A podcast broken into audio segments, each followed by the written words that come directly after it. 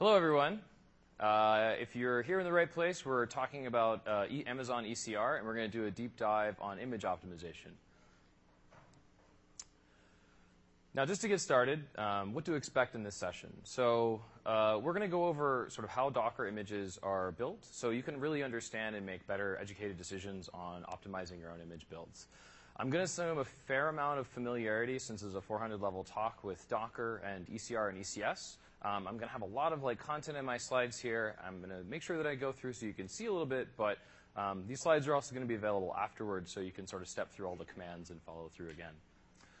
So really, uh, the goal is to sort of educate you here on see how Docker images are built, composed, so and how the registry API works. Um, we're also going to talk a little bit about CI/CD best practices, and then Mao's going to come up here and talk a little bit about ECR learnings uh, and best practices that, that they have at Pinterest. So a little bit about me. Uh, I work for AWS in the EC2 container registry. Uh, I've been at Amazon for over 10 years, and I've worked on a lot of different teams. Uh, I worked on the retail marketplace team, Amazon Local, uh, Amazon Restaurants, and then I've been with EC2 for uh, uh, about two years now. I really like sort of understanding how things work, taking them apart, putting them back together, and so I'm also really passionate about containers and sort of what they allow for developers uh, and, and what, they allow you to do. Um, and I've worked on the container registry since it launched, so I have a pretty good understanding and uh, low-level understanding of uh, how it actually all fits together. Now, if you're not familiar, uh, Amazon EC2 Container Registry is a fully managed, highly available, and secure uh, Docker-compatible container registry. Um, it allows you to sort of drop in with your existing Docker commands. You're doing Docker pushes and pulls, it all implements the API, so you don't have to worry about it. But it's also available. Uh, we're in nine different regions today, um, and also integrates with things like IAM uh, and resource policies so that way you can secure and really lock things down. Um, we also provide CloudTrail integration and a number of the others. So it really is uh, a Docker, uh, a Docker registry that's designed to work best with AWS. Now, a lot of the tips that I'm going to give today, uh, while they're true for most uh, most registries and most container images, these are will also hold true for ECR. So we'll talk a little bit about uh, how uh, Docker images are constructed and how they work. So first up, uh, Docker images themselves are packaged application code, binaries, um, and they really basically provide you a portable way of having your build software go to production. So one of the common problems that a lot of customers have had before and software developers have had for a long time is making sure that that reproducible build that you had on your desktop works in production. Even down to sort of complex build systems that have had before in the past, even things like you know, LD library paths um, and shared dependencies can cause a lot of problems. Um, and even down in sort of a lot of modern teams, we end up having uh, you know, multiple languages implemented on the same host, uh, multiple like dependent libraries, uh, different SSL versions, even down to glibc. Now, Docker allows you to build portable images that can actually go uh, from, from a, host, a base host to base host without having to worry about those. You know exactly what happened in development and what you had is exactly what you have in production. So Docker images themselves are actually comprised of layers. Um, layers are uh, immutable. They're read-only. Um, they actually hold both file data and configuration data for each, uh, each part that makes up an image.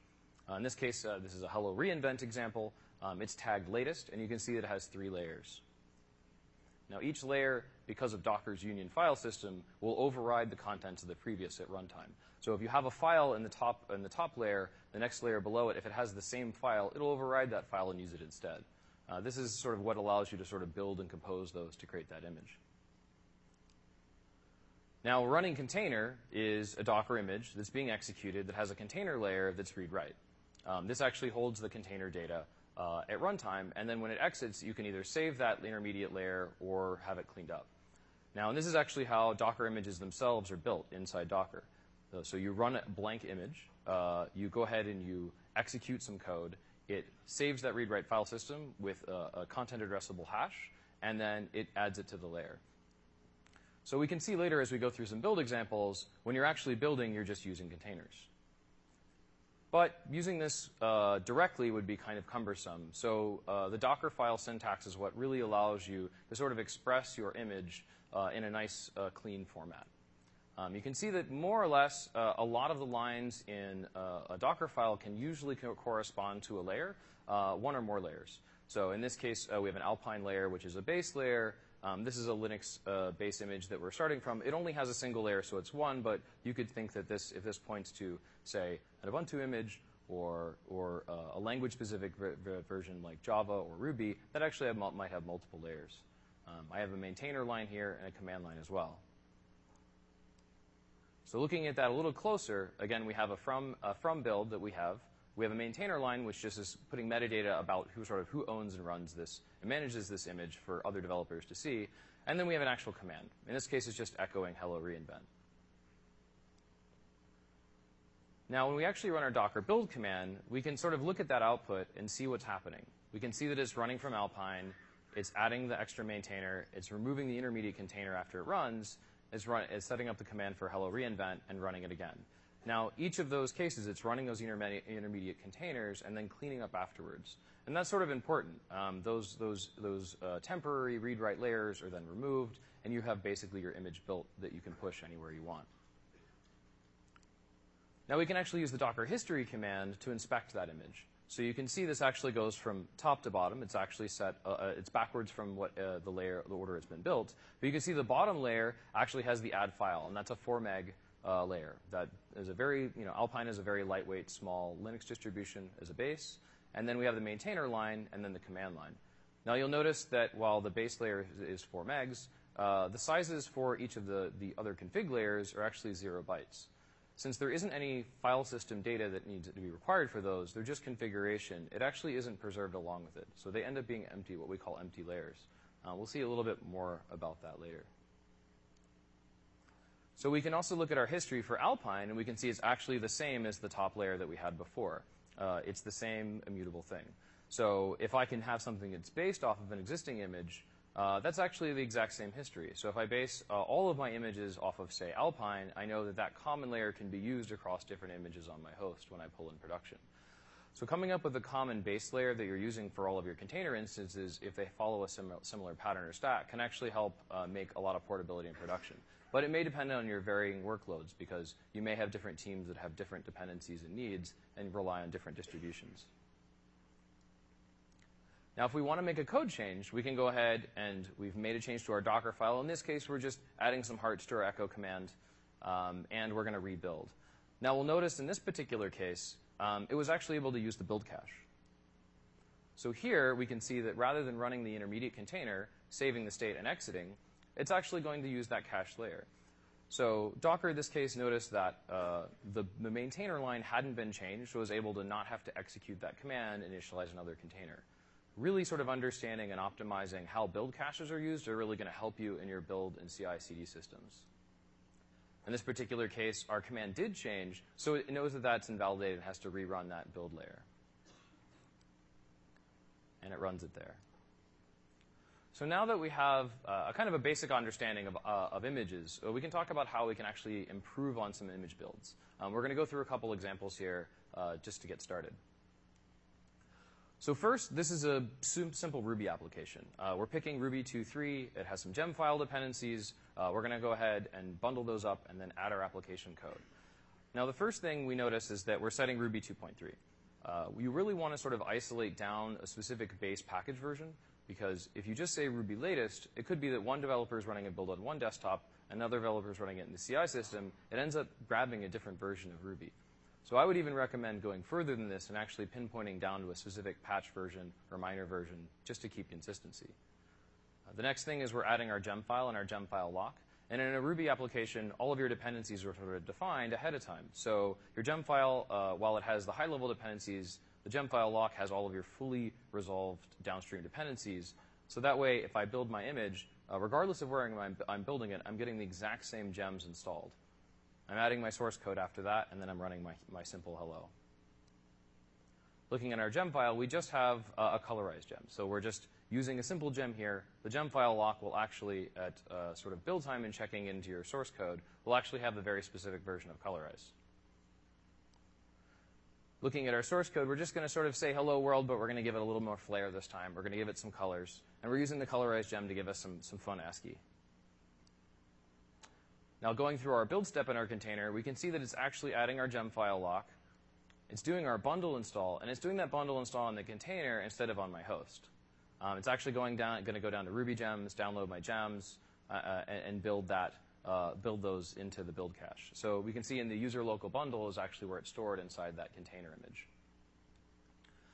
And then later it adds my application code. We can see that again, it's going to remove the intermediate containers as it's being built. There's the add for our source code. And if we actually run it, we can see we finally get some nice colorized output. And let's say we want to make a code change in this particular case. We want to add some more hearts again to our, our ASCII output. And so we've made that code change down there at the bottom. And we have, but we haven't changed any of our gem dependencies. None of our build dependencies have really changed. We rerun our build, and we can see in this case, it's actually able to cache the gem file lock and the bundle install, which means I didn't have to re-download gems from my, from my build instance. Now, this is a tip really here of just separating those build time from your actual, like, uh, your actual build uh, based on your actual application code. Most teams end up having uh, a lot more changes to their application code than they do on their build dependencies. So being able to really sort of separate these allow you to sort of optimize on those build, build caches. And because our code has actually changed, in this particular case, it's going to have to rerun. But it only has to rerun on that last layer. We run our hello reinvent again. This time we get our hearts in, in nice color.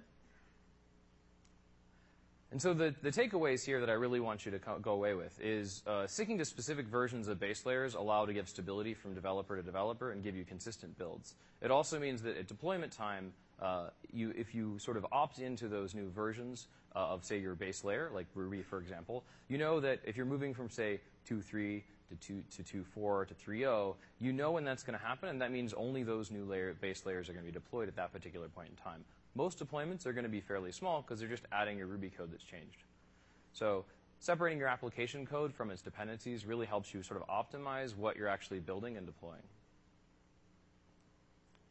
So next up, we're going to walk through a bit of a Go example. In this particular case, again, I'm going to try to pick a, a specific version. We're using Go 1.7, but you could get more specific down there to a minor version.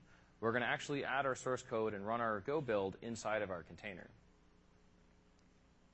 Or actually, Go code is just going to say hello world again, not something super crazy exciting, but I'm sure applications are going to be a little bit more advanced.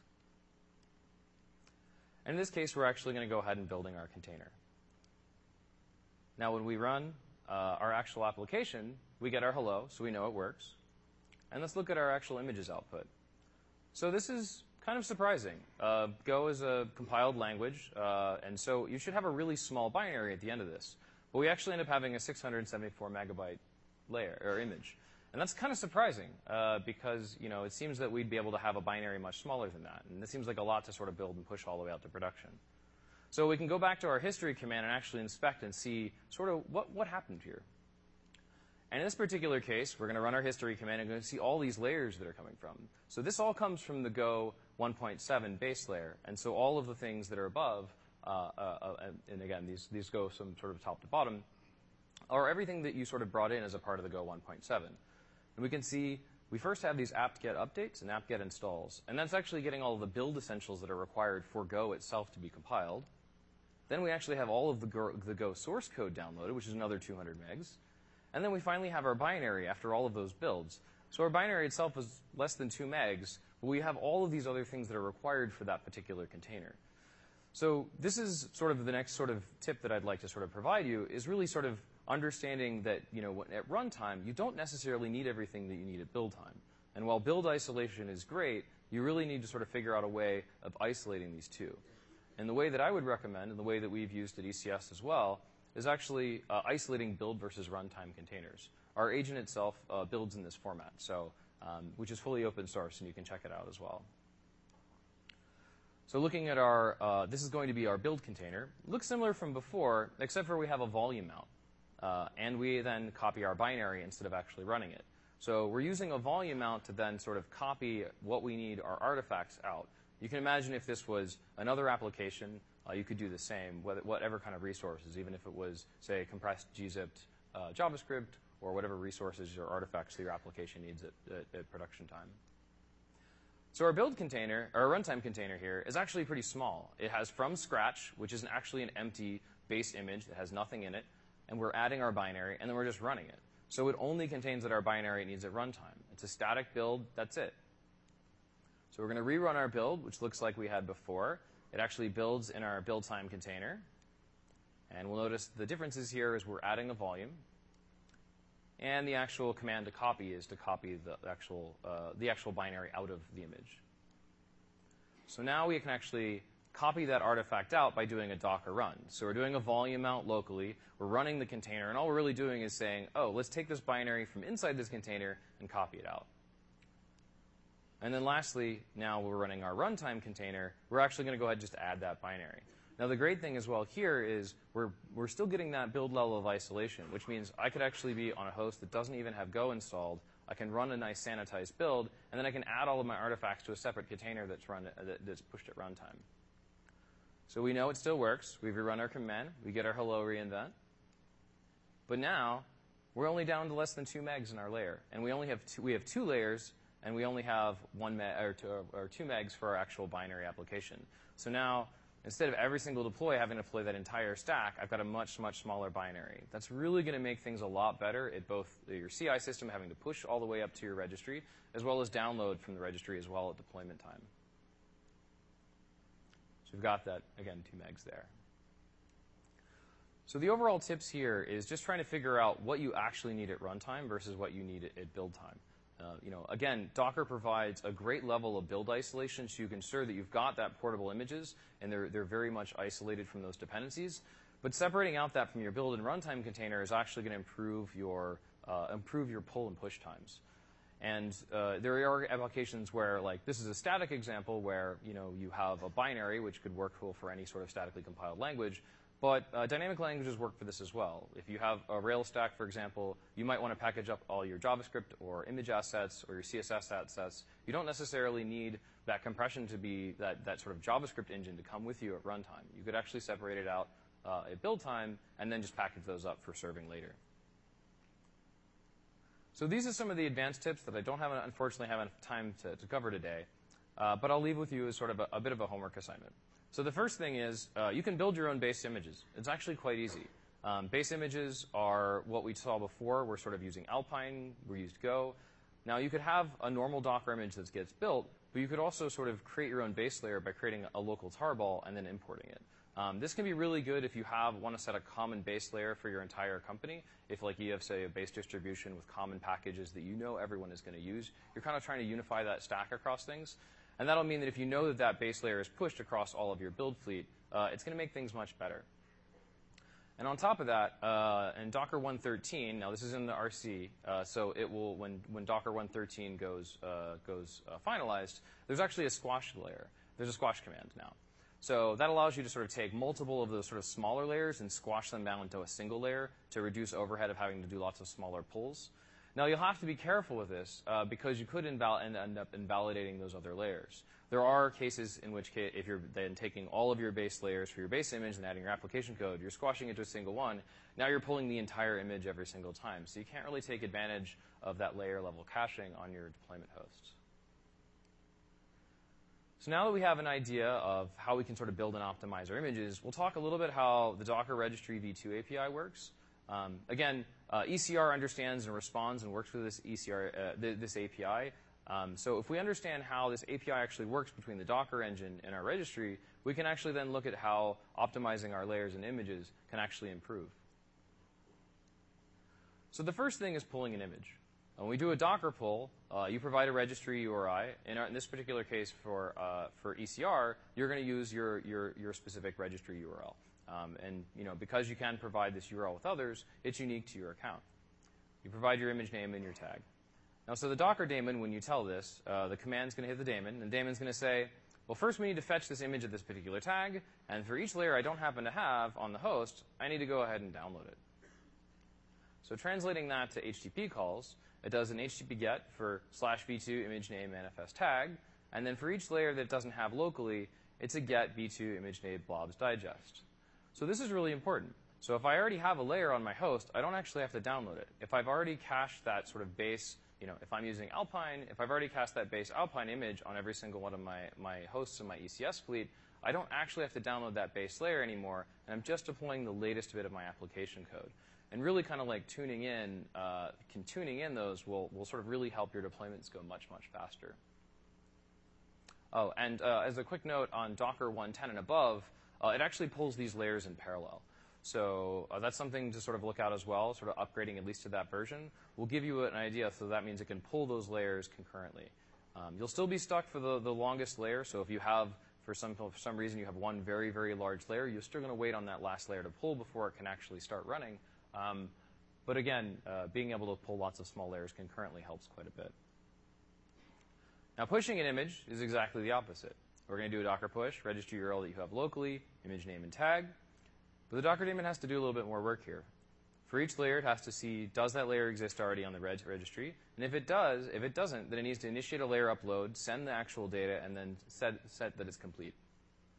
And when all of those layers are done, it needs to sort of push the manifest saying that the layers are complete. Translating this to the API perspective, we can see it's just doing a head check, it's doing a post to initialize the upload, it's doing a patch to actually send the, that binary contents for the layer, and then it's doing a put to finalize uh, each individual layer. Now again, from Docker 110 and above, it can actually parallelize these uploads and kind of speed things up. So now we're going to, we, we have an image that's actually been pushed. We're going to actually, or no, we have an image that we understand how the APIs work. We're going to actually go through a whole push scenario uh, with sort of ECR here and see how it works. Now we're going to first, we need to sort of get a temporary set of credentials that we can use to work with ECR. Um, we're going to go ahead and get an authorization token. And then we can actually get the, that out of the result data here, as well as getting the endpoint that we want to talk to. Uh, I'm going to use a little bit of JQ here to do some of the, the JavaScript parsing. Now I want to fetch out my username and password. Uh, that token that we had before was actually just a base64 encoded uh, username and temporary password.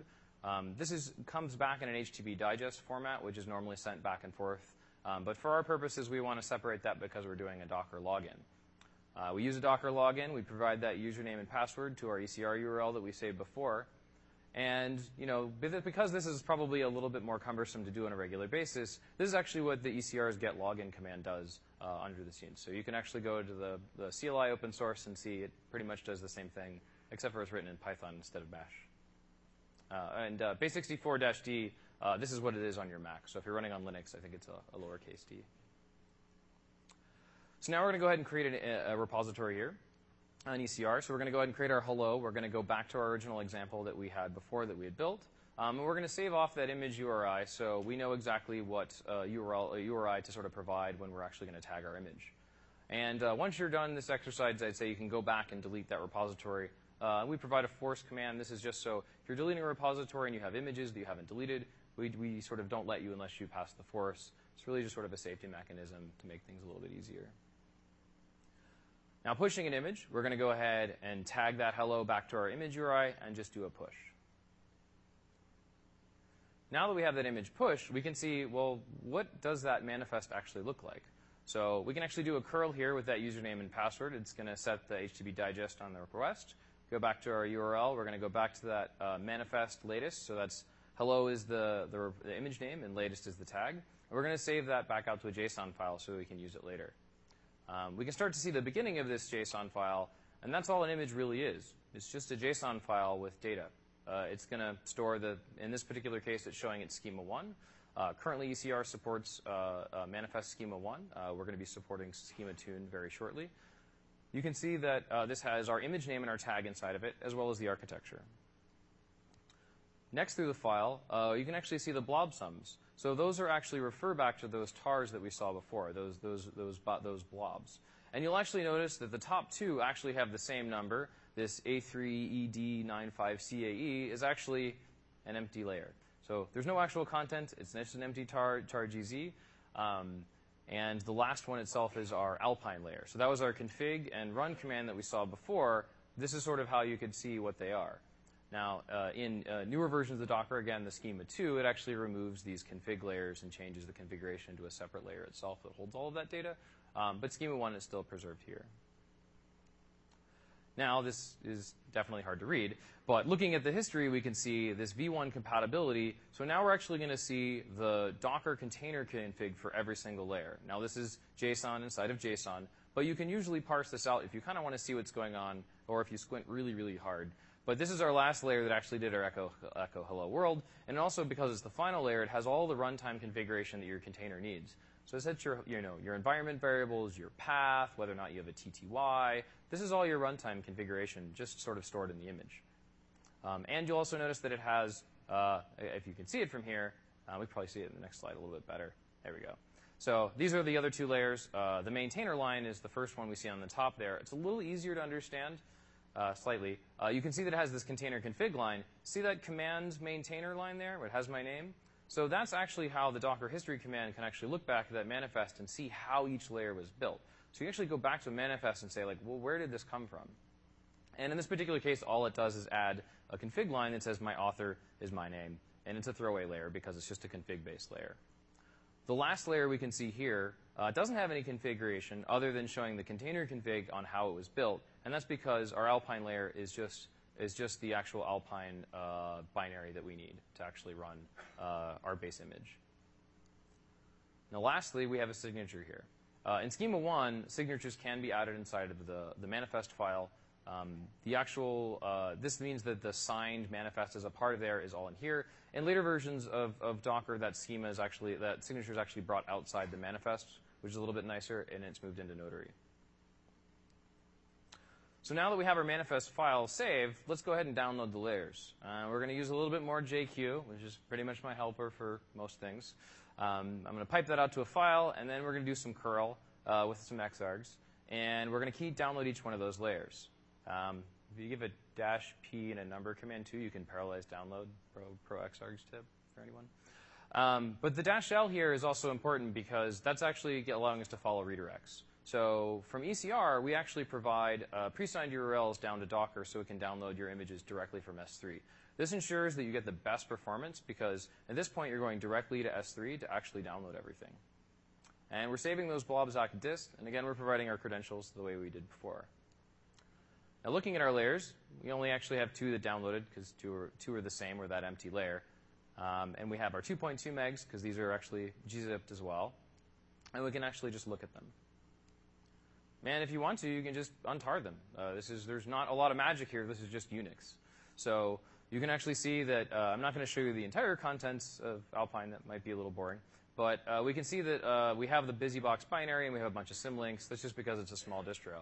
So I've used this trick quite a bit when I look at a layer and it's way bigger than what I expected. So I'll download it, I'll extract it, I'll see actually what's inside and say, oh, I didn't actually realize that simple command was adding so much, uh, so much to my, my actual runtime layer.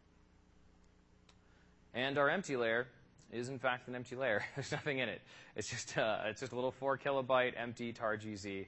Again, uh, at least with uh, the newer versions, uh, this isn't actually sort of transferred, but usually on your host, this is cached pretty quickly. It's only pulled down once. Uh, so it can get that, uh, that empty layer.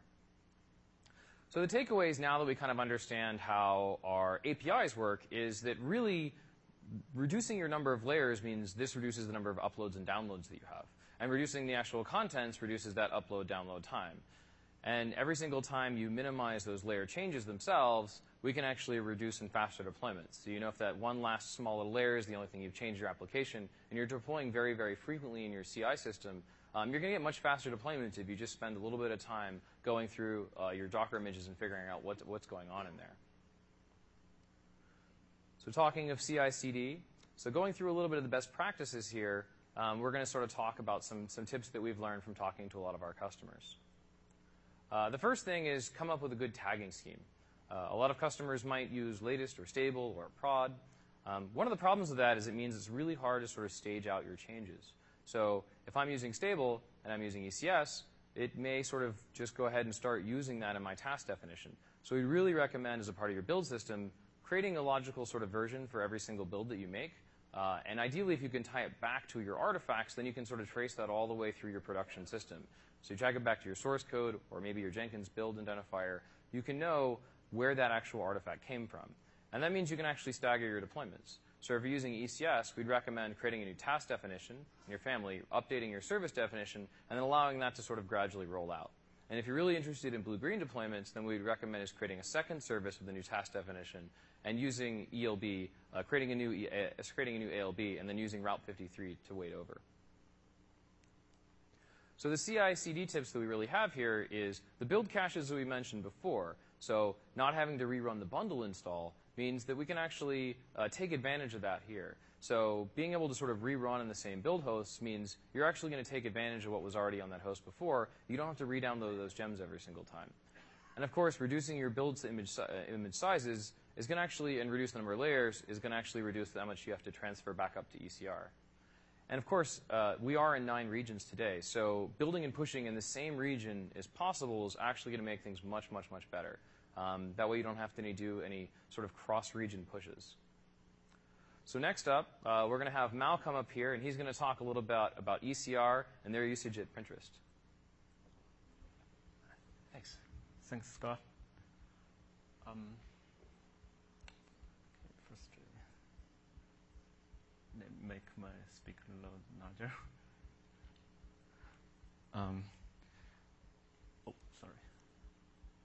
Um, first of all, um, a little bit uh, about me. Um, my name is uh, Mao Gan. I'm working for Pinterest uh, as a site reliability engineer. Um, I came from a background of a traditional enterprise software developer in Oracle database and Java EE land for years. Uh, then I became a performance engineer in a SaaS company. Um, two years ago, I switched to uh, to the SRE role, um, and I'm excited about cloud and uh, container technologies. Uh, I'm focusing on putting things into containers since I joined Pinterest. Um, today, I'm very happy to have the chance to share share you about uh, a, a, few stories and tips and lessons we learned at Pinterest uh, when running container in AWS. Um, for people who hasn't uh, heard Pinterest, uh, we are the catalog of ideas around the world. Um, users use Pinterest website or apps to share and discover uh, various ideas uh, of their interests, um, and often get inspired by amazing ideas to do something awesome in their real lives. And recently, we achieved 100 million, uh, 100 million weekly active users, um, and half of them are from outside of the United States. So these are very big milestones for us. Um, you can also see we have a tremendous amount of data, uh, like uh, pins, balls of many users. Um, we store all of them in AWS. Um, yeah, a little bit history is Pinterest was built on top of AWS since it was built at uh, 2010. Now we grow a lot, of course, and uh, nowadays we are running tens of thousands EC2 instances, and also we have over 100 petabyte data in S3. Um, which cannot even be packed into one small mobile track. okay. Uh, yeah. Um, so when I talking about containers, actually I often mean Docker. um, yeah, I I expect many audience here uh, already know some information about Docker, so I won't uh, elaborate uh, many benefits of Docker here. Um, so I will explain at Pinterest uh, the major reason for us to adapting Docker from the beginning of this year um, is because we found Docker is a better tool uh, to build, ship, and run services uh, for internal Pinterest services in a much, much more reliable way. Um, that's what advertise, uh, advocate, uh, advertised by the Docker company, but um, to be honest, uh, it's true because the experienced, experienced Docker build, um, it's uh, very helpful for developers. Um, I think um, so far, the Docker image probably is the best format for everyone, every developers to build and ship their services and run in anywhere. Um, it's an innovation which disrupted many, many traditional tools, for example, uh, apt-get or configuration tool like Puppet or other things. Sorry if you are a Puppet lover, but yeah, that's my opinion.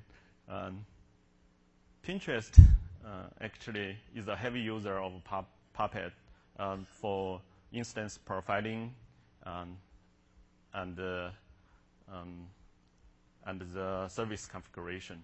Um, it played a big role in Pinterest's growth till now. Uh, however, um, we also accumulated many um, um, many issues because we have a big shared Puppet repo for everything, um, which now becomes uh, kind of clunky and uh, um, cause many issues from time to time. So Docker, fortunately, addressed the issues very well um, because it packages the dependencies into images as much as possible. Uh, hence, uh, it minimalized, uh, minimized the risk of provisioning and configuration on the host. So um, first thing when I started to uh, working on Docker in Pinterest is to find a reliable registry solution.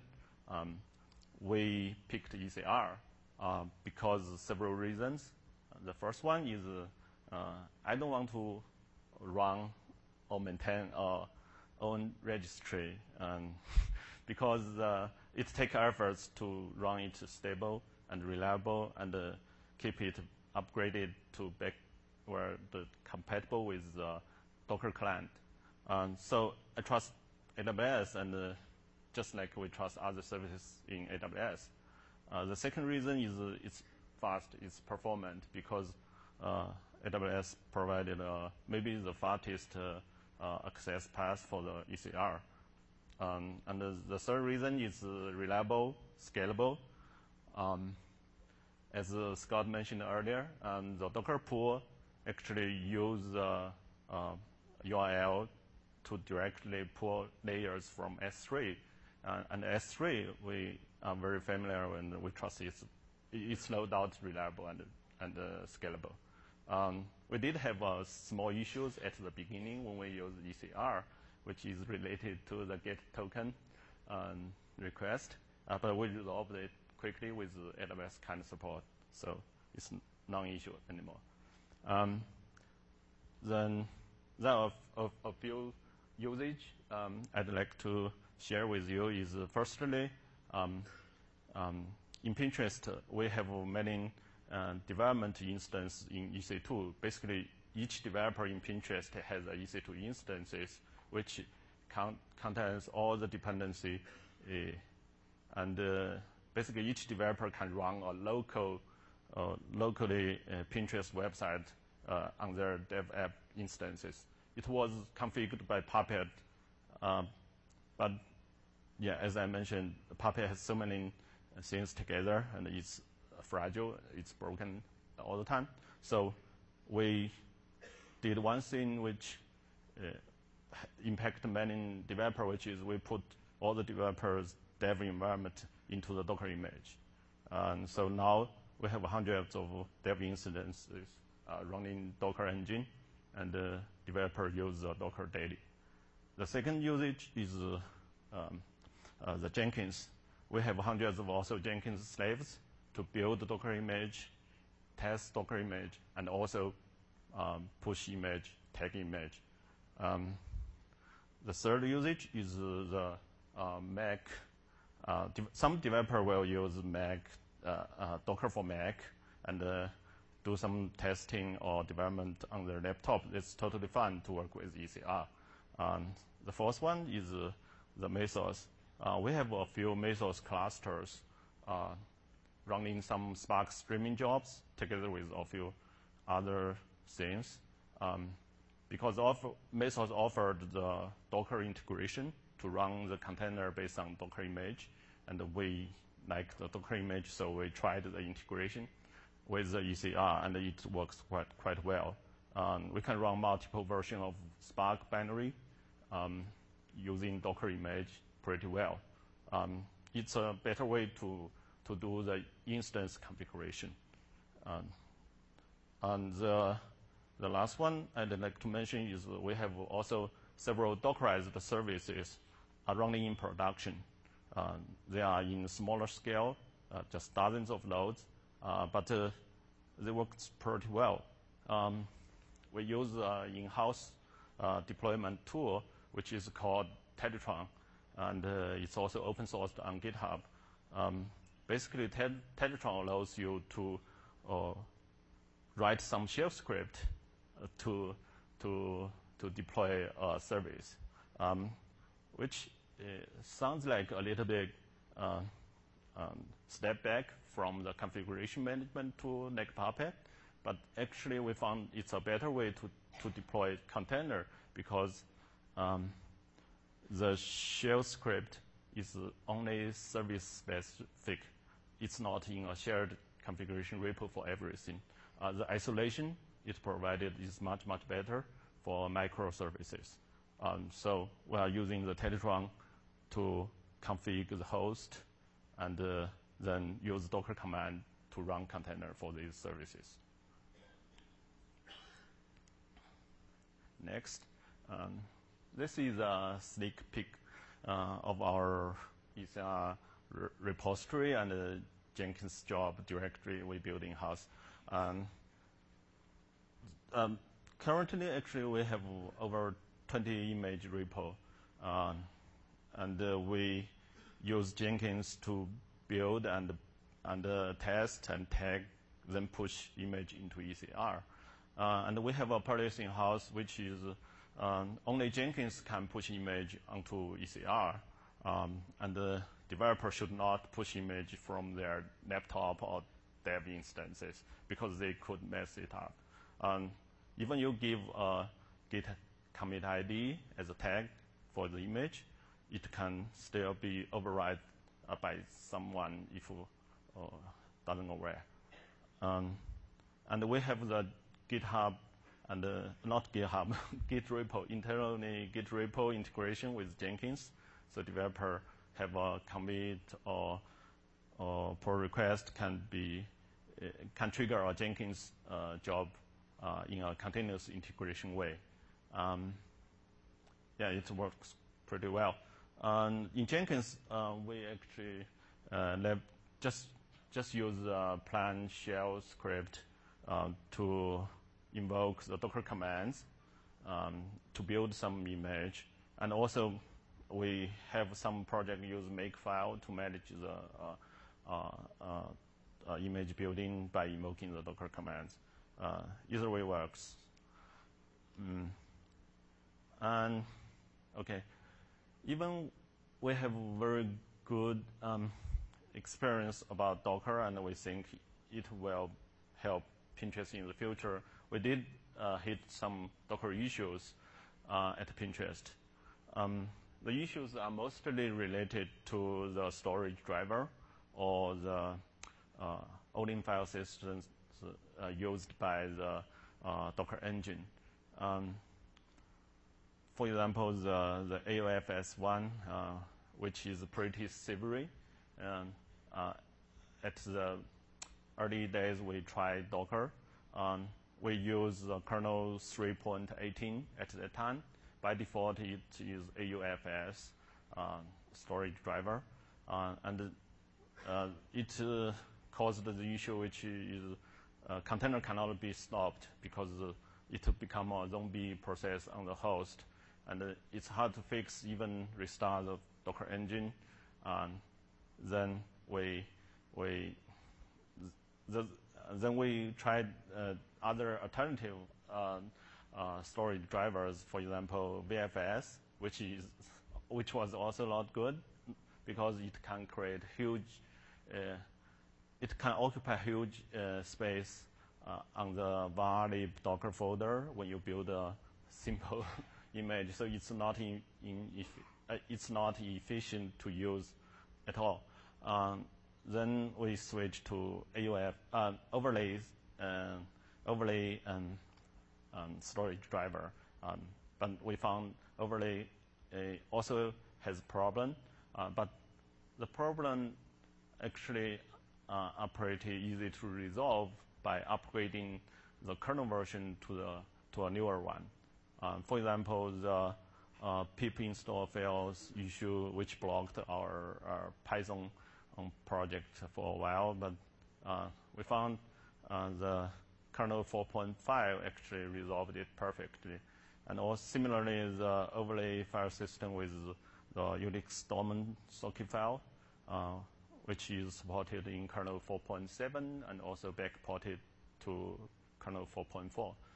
Um, so yeah, so now um, we are using um, the overlay uh, storage driver, and we upgraded our kernel versions along the way several times um, to 4.8 now, which is pretty new. and also we upgraded Docker Engine uh, many times uh, from 1.7 to 1.12.3 now. Um, um, so to be honest, we didn't really uh, test the device mapper, uh, FS or BTRFS, some other storage drivers, uh, but we think overlay works fast and that's good.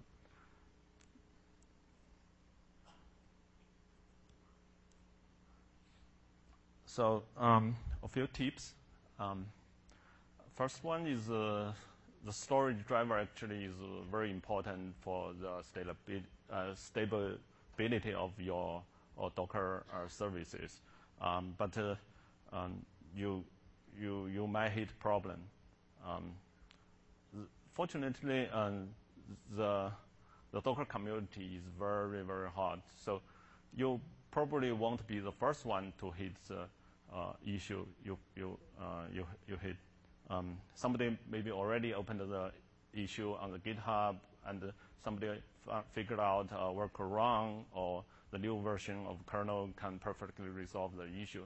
Actually, that, that's the case what we experienced. Every issue we hit has filed on GitHub, and we can easily find a solution.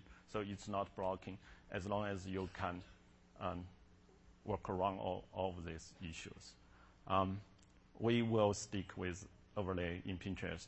And we, um, we, we heard overlay 2 uh, will be the future uh, default um, uh, storage driver for Docker Engine, but we found it's uh, not as stable as uh, overlay yet.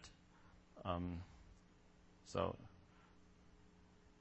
uh, yeah, I, I mentioned a little bit we are we are running the kernel version 4.8 um, in-house. Yeah, we, we, we didn't find any problem when we upgrade the kernel version, actually. Um, I, I think it's amazing because uh, the, the genius work ha has been done by Linux and a, a large community of the kernel development team. Um, so the kernel upgrade actually is pretty uh, low risk uh, and uh, it can bring a lot of benefits to you. Uh, not only the bug fix, but also some new features such as eBPF for profiling performance issue or something, um, which is awesome. So we, we recommend you to, to use the newest uh, kernel as much as possible.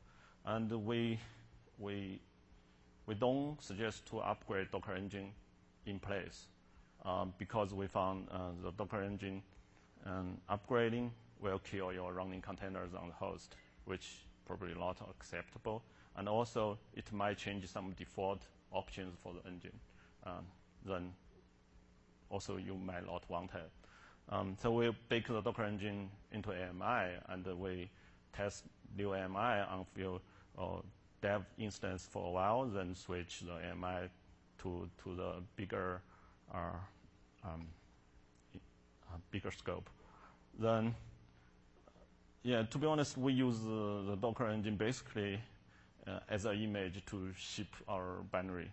We are not using some fancy overlay network or some other advanced feature um, which Docker Engine want to provide. We just use Docker Engine as a minimalized way.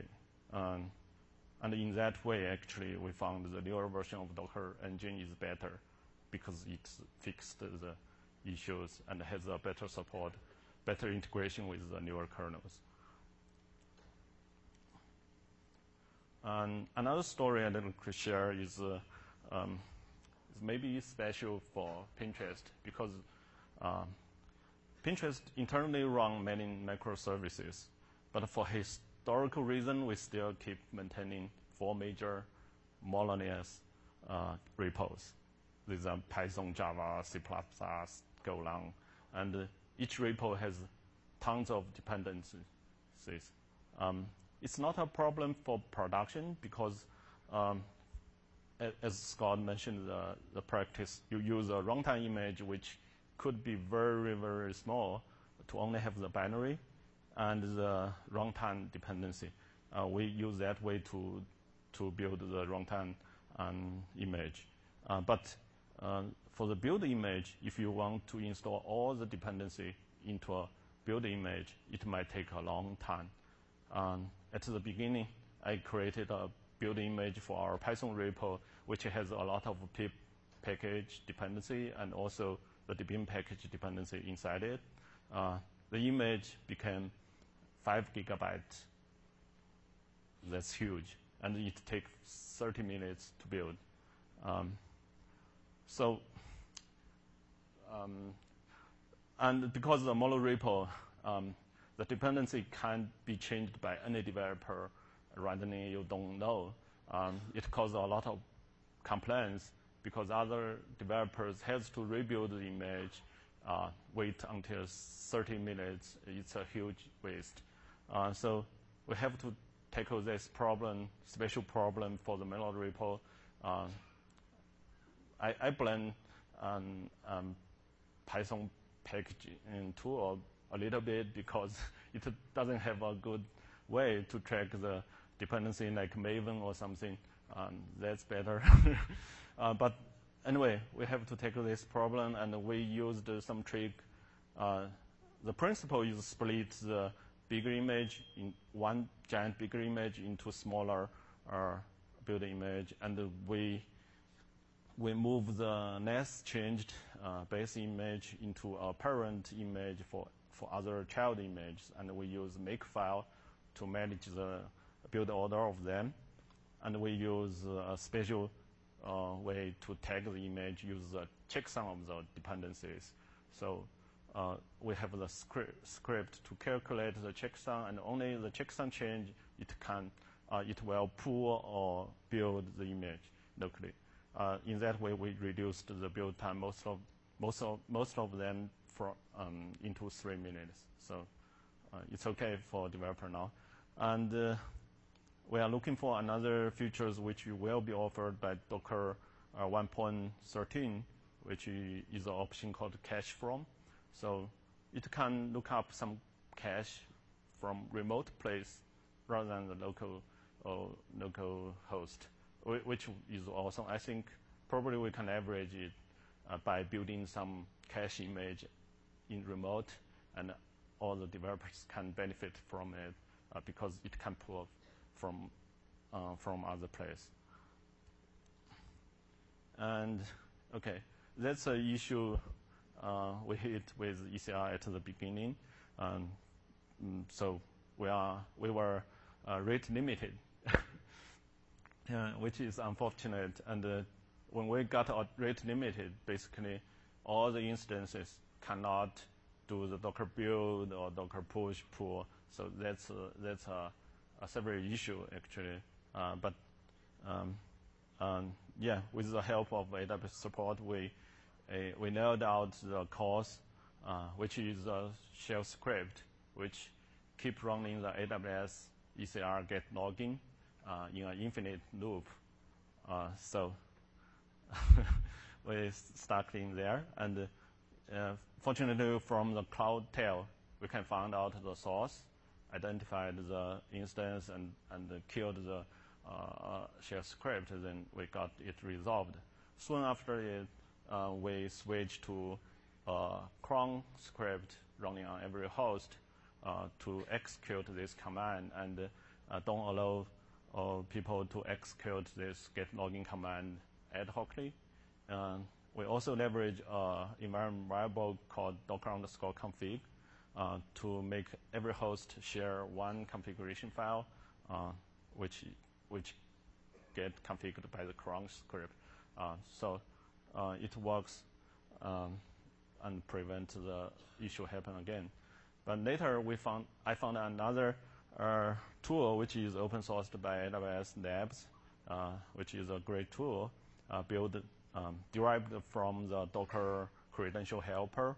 Um, basically, it uh, provides mm, um, binary artifacts to be invoked by Docker engine ad hocly whenever Docker engine needs to talk to a private registry.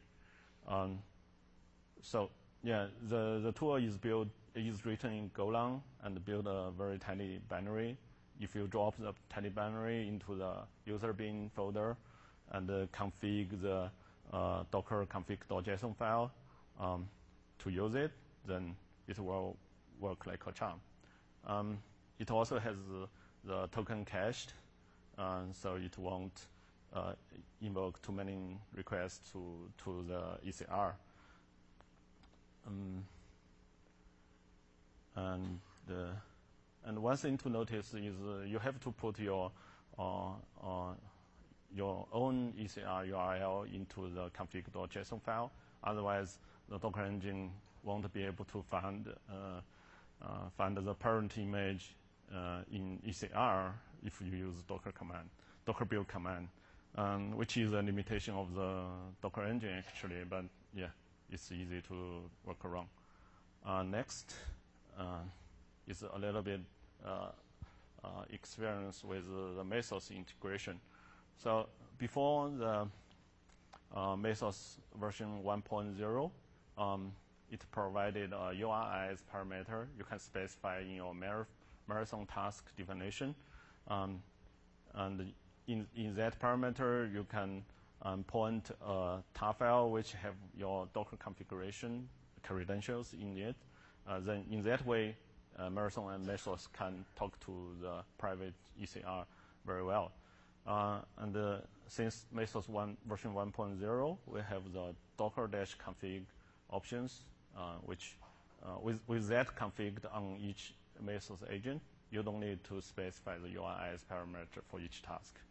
Um, yeah, and another interesting thing I'd like to mention is uh, um, the unified containerizer, uh, which uh, is uh, Mesos uh, community is actively working on. Basically, it, the Mesos unified containerizer can pull uh, image from the ECR without Docker daemon.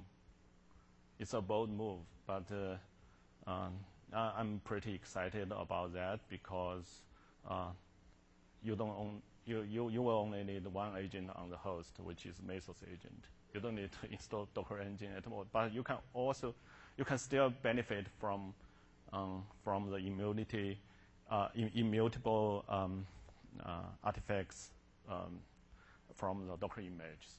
Uh, that's a good thing. And uh, actually, I wish ECS agent probably can support such similar things in the future. okay. Yeah, that's all. Um, um, maybe final comments. Um, in Pinterest, obviously, uh, our Docker role is just started. We haven't uh, really worked on the orchestration for example, the ECS integration or all kinds of or scheduling issues uh, or deploying multiple multiple containers uh, at once using um, pods. Uh, all these uh, issues are, are, interesting and we'd like to tackle. But um, yeah, that's uh, next step for us. So finally, thanks for your attending and. I'm very happy here to share our story and um, obviously I'm, I, I already run out of the time, sorry. And so if you have questions, I, I'm happy to answer it off the stage. Thank you.